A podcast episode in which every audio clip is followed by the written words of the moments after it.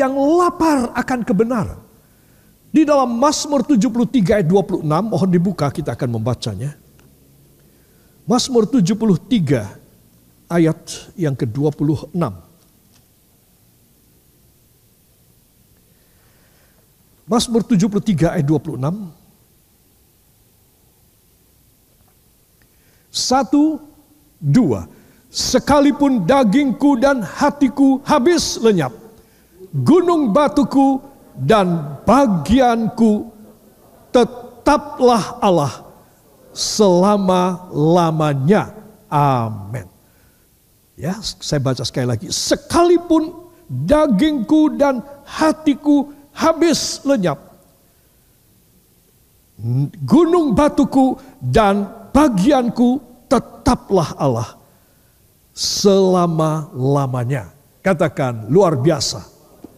Jadi saudara mesti tahu bahwa daging kita akan lenyap, tetapi pusaka kita, warisan kita dari sorga selama-lamanya. Dialah gunung batu kita, dialah firman di dalam kehidupan kita. Amin. Ya, sebab disini katakan dalam naskah bahasa Inggris yang nanti saya akan terjemahkan di bawahnya, my flesh and my heart may fail, but God is the strength of my heart and my portion forever. Ya, terjemahannya adalah tubuhku dan hatiku bisa habis lenyap, tetapi Allah adalah kekuatan hatiku dan bagian pusakaku selamanya. Beri kemuliaan yang baik bagi Dia. Wow. Daging kita bisa lenyap, saudara, tetapi Tuhan adalah tetap pusaka kita. Artinya kita akan dibawa masuk dalam kerajaannya. Ketika daging kita, ya saudara, tidak bernyawa lagi, pada waktu jiwa dan roh kita kembali kepada Dia Sang Khalik Pencipta.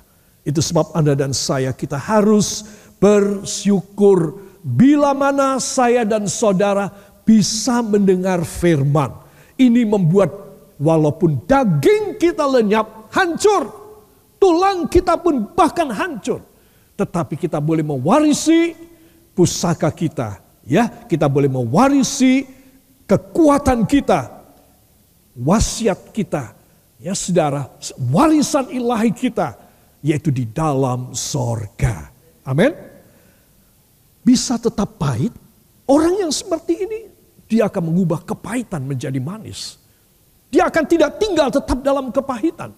Saudara, bila Anda dan saya selama ini kita ada di dalam kepahitan, mari kita mau datang kepada Tuhan. Tuhan, tolong kepada hamba, supaya Engkau memberi dalam hidup hamba sesuatu kekuatan, keajaiban daripada Engkau, supaya hamba boleh bertahan. Karena daging dan hati hamba, tubuhku dan hatiku bisa habis lenyap, tetapi Allah adalah kekuatan dan bagian pusakaku selamanya. Ketika bangsa Israel kehausan, sudah pasti haus dan lapar karena habis semua logistik mereka, bahan makanan, minuman sudah habis. Mereka datang ke satu tempat, wah, airnya itu meluap, bagus sekali. Tetapi ketika diciduk dan diminum, semua menyemprotkan dan menyemburkan dari mulut mereka. Karena airnya apa? Airnya pahit. Saudara, itu dari kitab Keluaran loh. Awal-awalnya bangsa Israel sudah ditunjukkan oleh Allah Yehova bahwa Dia Allah yang mengubah kepahitan menjadi manis. Itu sebab Dia izinkan orang-orang ini pada rebutan minum dan pada secepatnya menyemburkan kembali dari mulut mereka. Karena pahit, saudara. Mari kita akan membukanya bersama di dalam kitab Keluaran fase ke lima belas ayat dua puluh tiga dan dua puluh empat.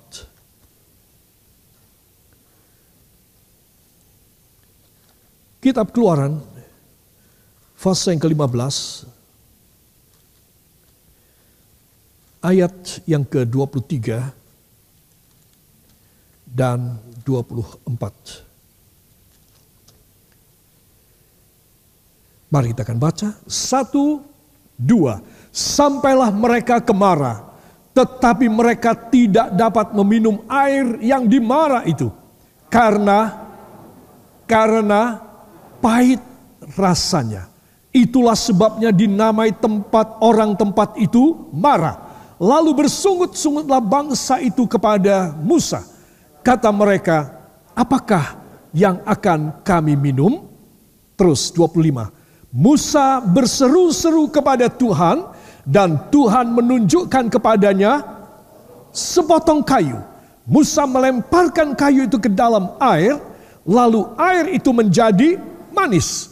Di sanalah diberikan Tuhan ketetapan-ketetapan dan peraturan-peraturan kepada mereka, dan di sanalah Tuhan mencoba mereka. Amin. Para kekasih, perhatikan. Mereka kelaparan. Mereka kehausan. Kalau tidak ada makanan, asal bisa minum. Itu sebab ini merupakan satu rentetan processing dari perjalanan umat Allah yang terpilih untuk melewati masa pahit dalam hidup mereka. Sudah capek, tidak biasa jalan ya saudara. Sekarang mereka diharuskan gerak jalan jauh. Di dalam satu long march, saudara, dua juta orang lebih, tua, muda, laki, perempuan. Saudara, yang sudah lumpuh atau setengah lumpuh, ditandu dan berjalan mereka. Habis persediaan logistik makanan dan minuman. Sampai mereka marah kepada Musa. Itu sebab, saudara yang kekasih, Tuhan menunjukkan pada mereka sebuah tempat. Dan mereka bersorak-sorai kesenangan. Dan mereka mulai minum dan menyemburkan airnya. Airnya pahit. Alkitab mengatakan apa namanya? Mara. Boleh dalam bahasa Indonesia ditambah H. Jadi ngamuk. Ya saudara. Kalau saudara dan saya sedang marah bagaimana? Saya mau tanya. Oh, manis sekali wajahnya. Ya. Saudara kalau lagi marah bagaimana? Ya. Ini alisnya jadi satu. Ya. Batuknya ini bisa mengkerut. Ya. Mulutnya bisa nyembur. Para kekasih, kalau marah itu pahit banget. Itu sebab mereka menamakan marah. Saudara, tetapi ayat dua puluh lima yang kita baca tadi, tetapi ketika Musa berseru-seru kepada Tuhan, Tuhan lihatlah mereka mau melempari aku dengan batu dan mau merajam aku sampai mati. Saudara, lalu Tuhan berkata, Musa, kamu lihat kayu itu apa tidak? Kayu saya di mana? Oh, masih ada. Nah, ya. Ini apa? Ini apa? Ini kayu. Dan Musa disuruh ambil. Dan kemudian dilemparkan ke dalam air. Dan air itu menjadi manis. Para kekasih, perhatikan. Ini luar biasa. Ya saudara. Dan kayu ini menunjukkan kepada kayu salib. Ya, kayu, katakan kayu salib Tuhan. Adalah cara Tuhan Yesus berhasil mengubah marah menjadi manis. Ya, ketika saudara menerima Yesus sebagai juru selamat saudara, maka pada waktu itu saudara ada pada salib Tuhan Yesus. Dan kalau saudara ada di sana, maka tidak ada kepahitan dalam hidup saudara. Orang mau bikin saudara menjadi pahit, orang mau bikin saudara menjadi terpuruk, orang mau menghancurkan nama baik saudara. Semua orang harus ngalamin.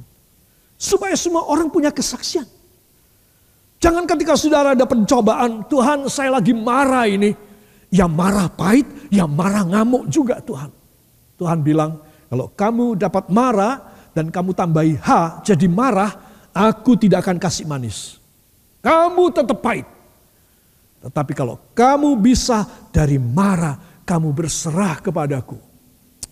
Kamu datang kepada korbanku. Salib itu bukan salibnya yang saudara sembah. Salibnya yang berkhasiat. Tetapi korban Yesus. Katakan korban Yesus yang mengubah marah menjadi manis. Amin. Jadi kalau saudara sedang mengalami marah, jangan ditambahi hal. Kalau saudara sedang kepahitan, datang kepada korban Yesus. Saudara, besok minggu dan setiap minggu kita ada perjamuan kudus. Engkau harus ambil bagian dalam tubuh dan darah Yesus. Engkau ada pada salib Yesus. Sehingga engkau menghilangkan segala kepahitan dalam hidupmu. Kepahitan yang ada pada suami ibu. Kepahitan yang ada pada istri bapak. Kepahitan pada anak-anak saudara. Orang tua saudara. Famili saudara. Begitu banyak orang bikin pahit hidup saudara. Dan saudara menjadi kepahitan orang lain juga. Jangan anggap cuma orang lain bikin sama saudara. Seringkali kita tidak sadar kita juga bikin pahit orang lain.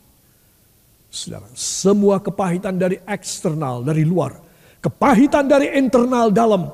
Semua akan dibikin manis. Saya mau tanya, oleh apa? Korban Kristus. Amin. Salib adalah korban Yesus. Saudara harus ingat. Jadi saudara tidak perlu marah. Saudara tidak perlu emosional. Saudara tidak boleh ngamuk. Saudara tidak boleh nekat. Saudara.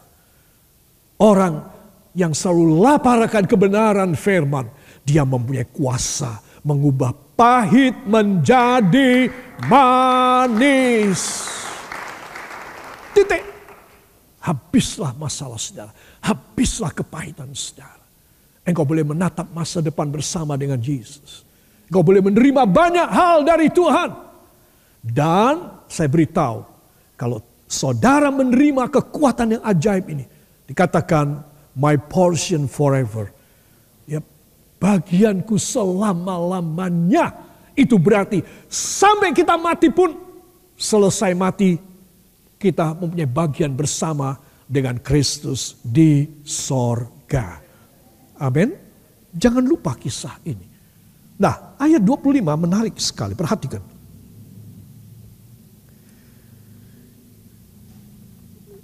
Musa berseru-seru kepada Tuhan dan Tuhan menunjukkan kepadanya sepotong kayu. Musa melemparkan kayu itu ke dalam air. Lalu air itu menjadi manis.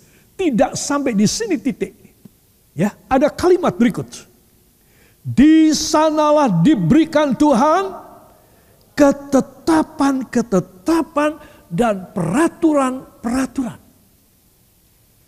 Tuhan tahu, kalau aku memberikan ketetapan firman dan peraturan ketika mereka itu hatinya marah, pahit, mereka tidak bisa terima. Dan kalau mereka tidak bisa terima, aku hukum mereka. Itu otomatis. Tidak menerima firman, kena hukuman. Menerima firman, menjadi manis. Itu adalah aksioma. Itu adalah hukum yang tidak perlu dibuktikan. Itu adalah sudah begitulah dari sononya. Dari mana? Dari sorga. Sudah begitu. Jadi kalau pahit dan manis, ya saudara, ini beda karena orang yang menerimanya beda. Dia orang tidak bisa menerima firman. Itu sebab ketika mereka dimarah, kalau Tuhan tidak mengubah airnya dari pahit menjadi manis, Tuhan tidak bisa bertindak lebih jauh. Tuhan baru bisa bertindak lebih jauh, para kekasih, dalam hidup saya, dalam hidup Anda semua. Bila mana? Katakan bila mana? Saya sudah tidak ada kepahitan. If you still in your bitterness to others, to yourself, to your family as well, then God cannot do anything for you. And you still in your bitterness until you, you die.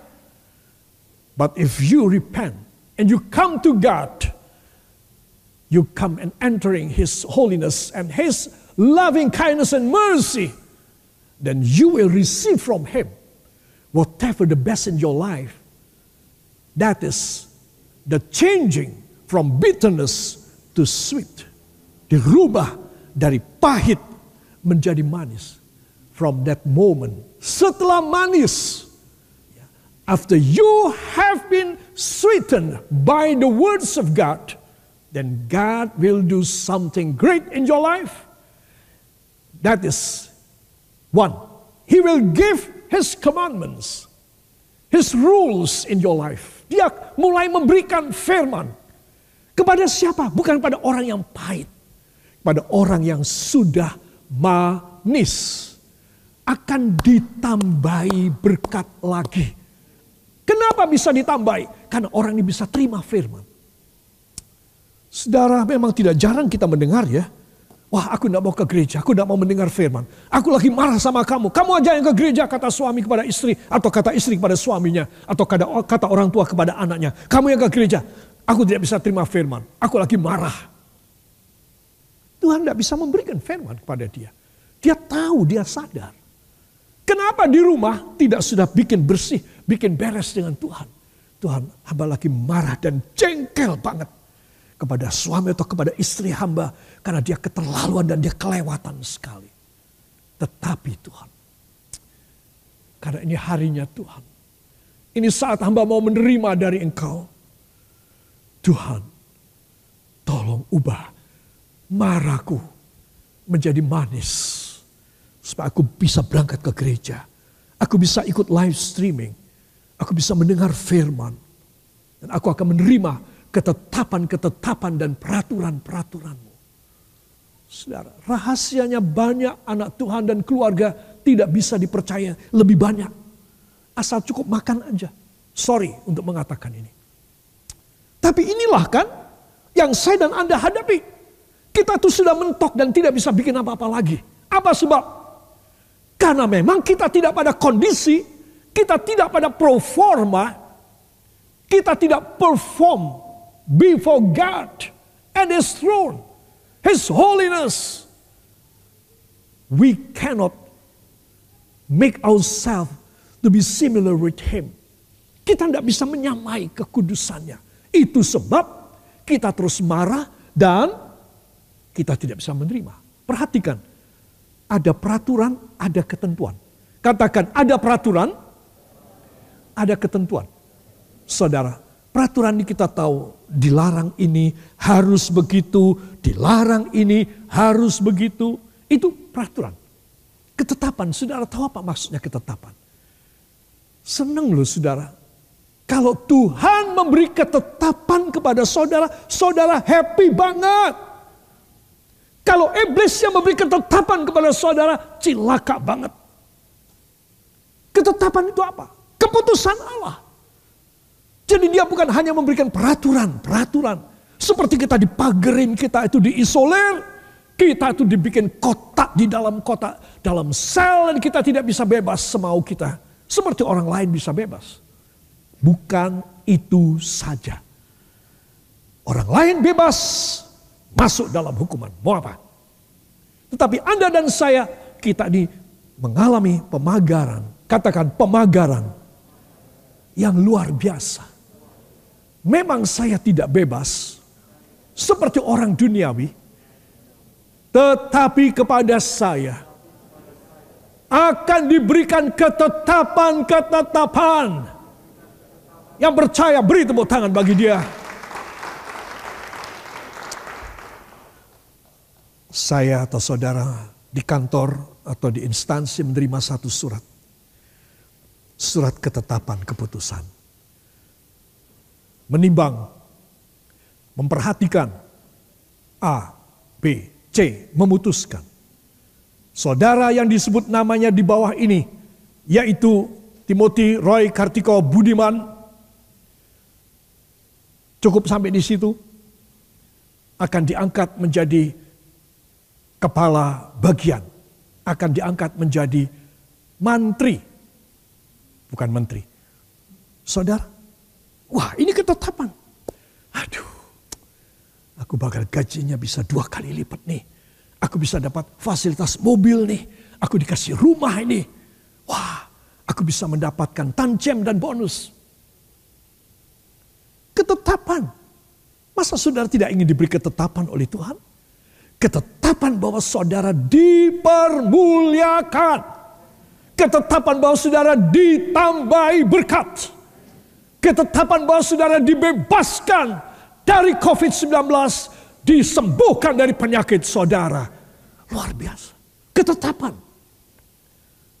Kakek dan nenek yang sudah sepuh diberikan ketetapan untuk di hari tua hidup jaya, mulyo, dan diberkati. Senang apa tidak kakek dan nenek?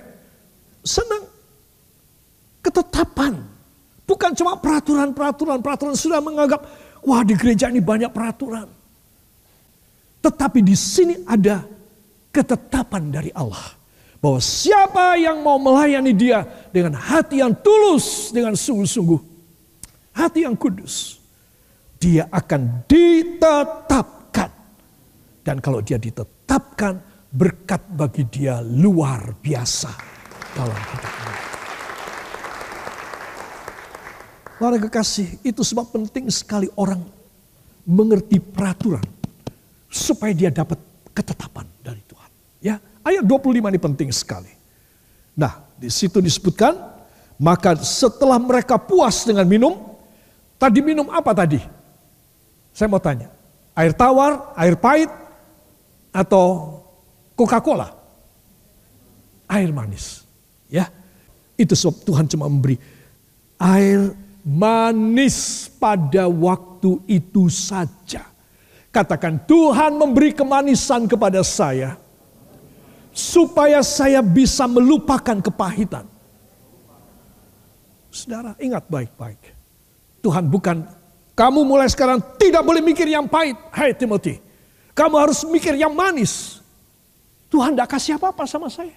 Saya tidak terima kemanisan dari Tuhan. Bagaimana saya bisa mengubah pahit saya menjadi manis?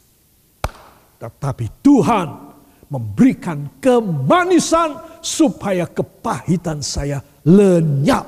Demikian juga dalam hidup saudara. Itu sebab Anda dan saya harus tahu. Ya, ayat yang ke dua puluh lima. Di sanalah diberikan Tuhan ketetapan-ketetapan dan peraturan-peraturan kepada mereka. Dan di sanalah Tuhan titik-titik mereka. Mencoba. Nah, saya tutup di sini khotbah saya. Apakah cobaan Tuhan? Saudara, apakah cobaan Tuhan kepada saya dan kepada saudara?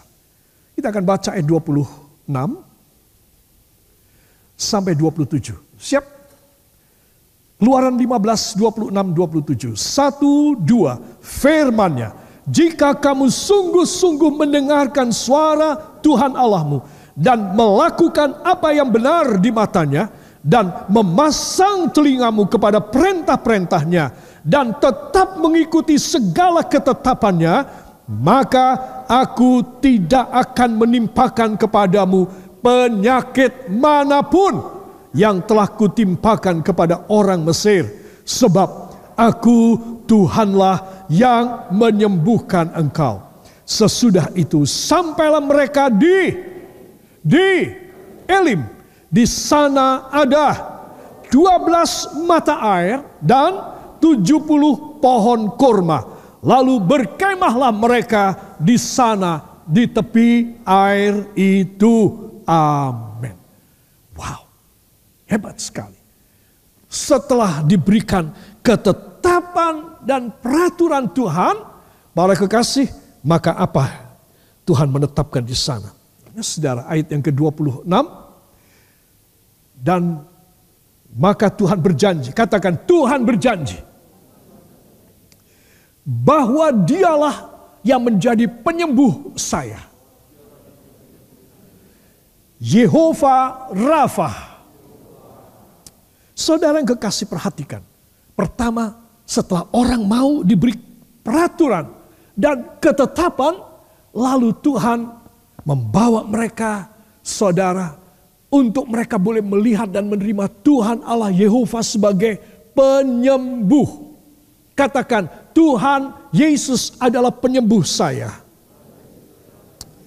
Saudara, saya ingin saudara mengoreksi, jangan bilang, Tuhan adalah dokter di atas segala dokter. Tuhan adalah dokter spesialis saya. Ya, keliru lagi. Tuhan adalah penyembuh saya. Tidak bisa dibandingkan dengan dokter. Ya, saudara. Dokter kalau sakit sama yang menyembuhkan. Tuhan Yesus. Amin. Jadi dialah penyembuh. kata penyembuh. Ya, saudara, ini adalah sesuatu kata yang penuh dengan kuasa, yang supranatural. Saudara, kalau dikatakan penyembuh, maka dia punya kuasa ilahi yang menyembuhkan penyakit-penyakit kita. Ya, jadi disitulah Tuhan memberikan ketetapan, peraturan dan ketetapan. Lalu disitulah Tuhan menetapkan bahwa dirinya adalah titik-titik penyembuh. Katakan, Tuhan Allah saya sekaligus penyembuh saya. Beri tepuk tangan bagi dia. Dan kemudian hal yang kedua adalah apa? Dan Tuhan membawa mereka ke Elim. Katakan, ke Elim.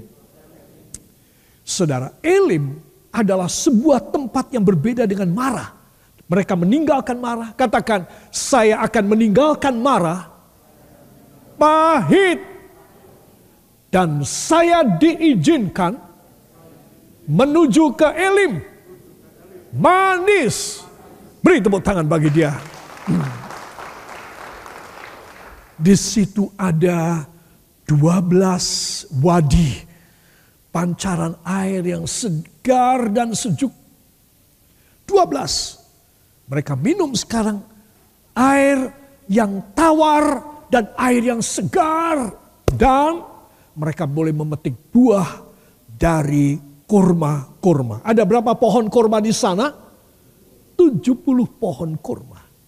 Saudara yang kekasih, dan mereka semua bisa bersenang-senang di Elim. Saya mau tanya.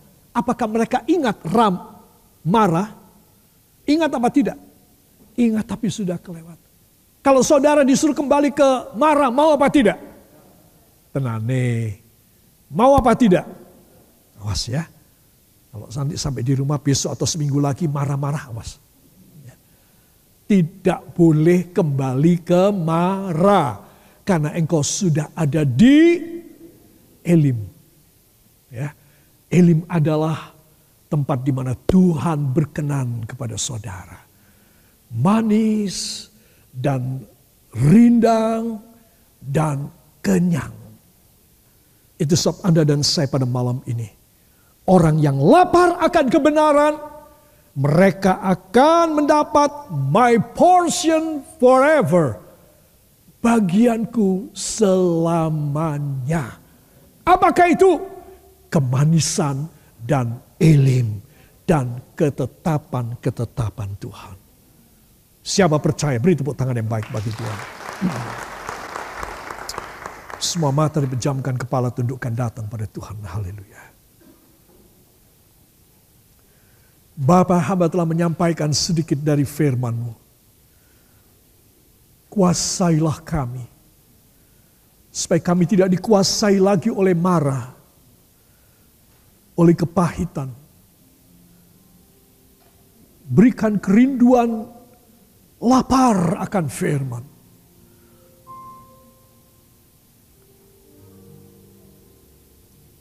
Karena firman bukan hanya peraturan. Firman adalah ketetapan ilahi. Sehingga kami boleh meninggalkan mara yang pahit dan menuju ke Elim,